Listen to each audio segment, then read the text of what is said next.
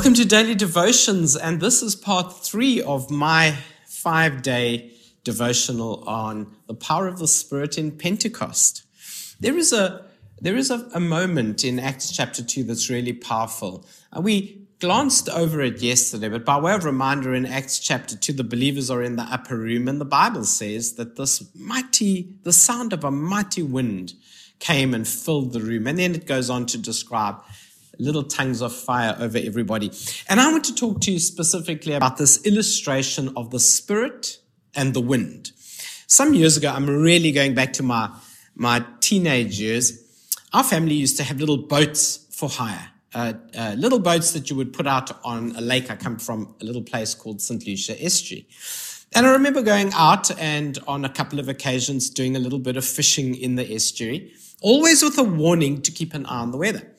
And the reason for that was that it was surprising to me how quickly a calm lake can turn into a tempestuous environment when the weather turned or the wind came up.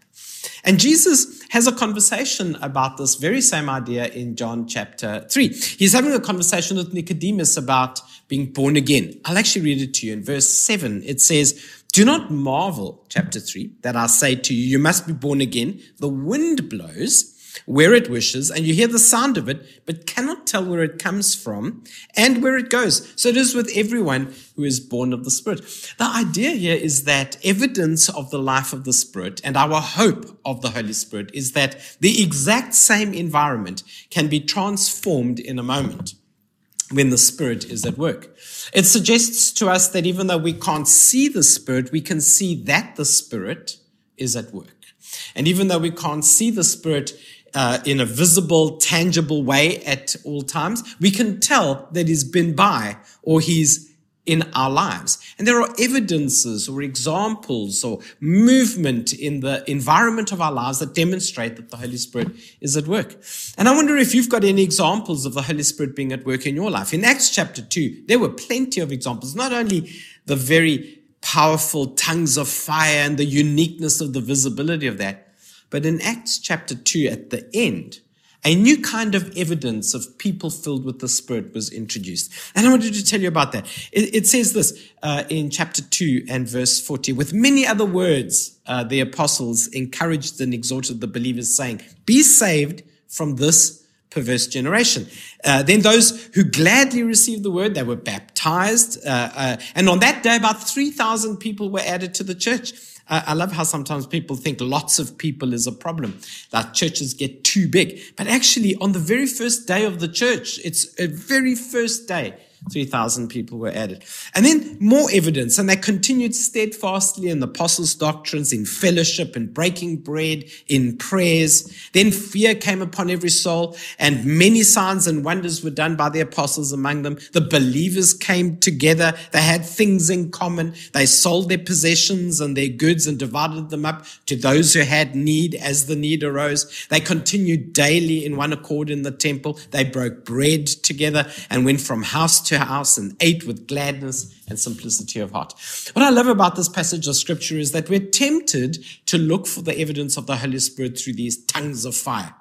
But what Jesus is saying is that in addition to that, the real long-lasting evidence of the Holy Spirit is a lifestyle of faith. It is separating ourselves in our perspective from the rest of the world. It is making a fresh start. It's building with friends and family. It's hanging out in homes and doing faith in a new way. This was new because in the Old Testament, God dwelt in a tabernacle or in a temple and you came to God. But for the very first time, God came to us, not only in Jesus, but through the Holy Spirit to each one of us. So the question becomes, how spiritual is my lifestyle and how much space is there for the Spirit in my household and how much space is there for the Spirit in my actions and in my attitudes? And this is the Spirit-filled life, that I'm now able to make a new start, And I want to encourage you today that if there's something you need to make a start at, that's what the Spirit is there for a fresh start.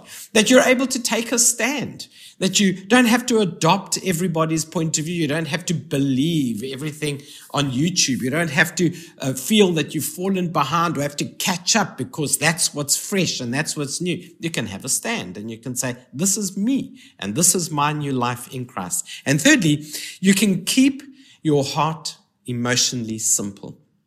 Not simple in the immature way, but emotionally simple. The Bible says the simplicity of heart. You know, sometimes our hearts can get very complicated, and the Spirit untangles a complicated heart. Today, I want to invite you to let the Holy Spirit come and breathe into us. Right from Genesis, God breathed on man.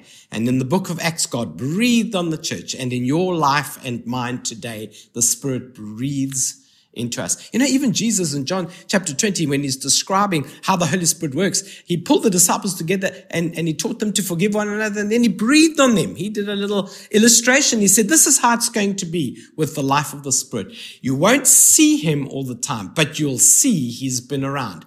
Do you know, the climate can change just like this. A calm sea can become turbulent, but when the Spirit comes, a turbulent sea can be still. That was what Jesus demonstrated when they were in the boat that day in the storm. Be still. Jesus commanded the waters and the waves, and it ended. And you know, when the Spirit enters into our lives, he can take a storm and nothing else looks like it's changed. Same lake, same environment, same job, same situation, same marriage. But now the wind has breathed upon it and it changes. It can dramatically change. It can dramatically change in the negative when the enemy is at work, but it can dramatically change to calm and peace when the Spirit is at work. So today, I really want to invite that us, each of us, to invite the Holy Spirit to breathe upon us, and so that we too can testify of the evidences that the Spirit is at work in our lives. And its consequence will be that we will relate to one another differently. We will want to gather together. We will want to break bread. We will want to look out for other people's needs. All of these things are proofs that the Spirit is at work in us. And so I'm encouraged that when the Spirit breathes, what seems lifeless can spring up to life and become renewed.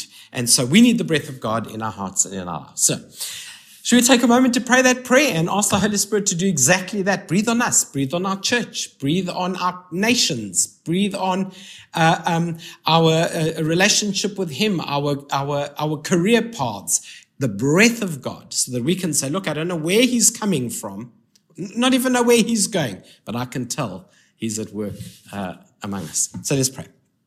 So Lord, thank you for the breath of life given to Adam at creation, breathed upon the church in Acts chapter 2, and granted to us as the breath of life by the receiving of the Holy Spirit. Today, we invite you to breathe upon us the continual refreshing of the presence of the Holy Spirit in our lives, able to dramatically change the climate of our circumstances.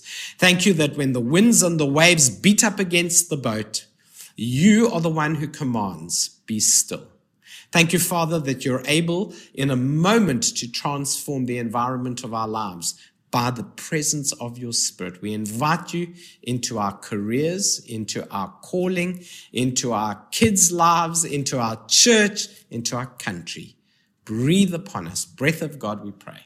In Jesus' name, amen.